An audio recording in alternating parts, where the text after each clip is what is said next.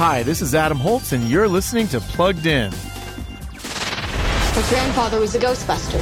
Something was coming, and he knew it. In the movie Ghostbusters Afterlife, now available on video, we meet Callie, a single mom trying to make a way for her two kids, Trevor and Phoebe. They've just moved from New York to her deceased father's rundown home in rural Oklahoma.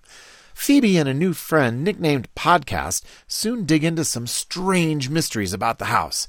And before you can say boo, the ghosts arrive. Ghostbusters Afterlife delivers a surprisingly sweet story about a struggling family.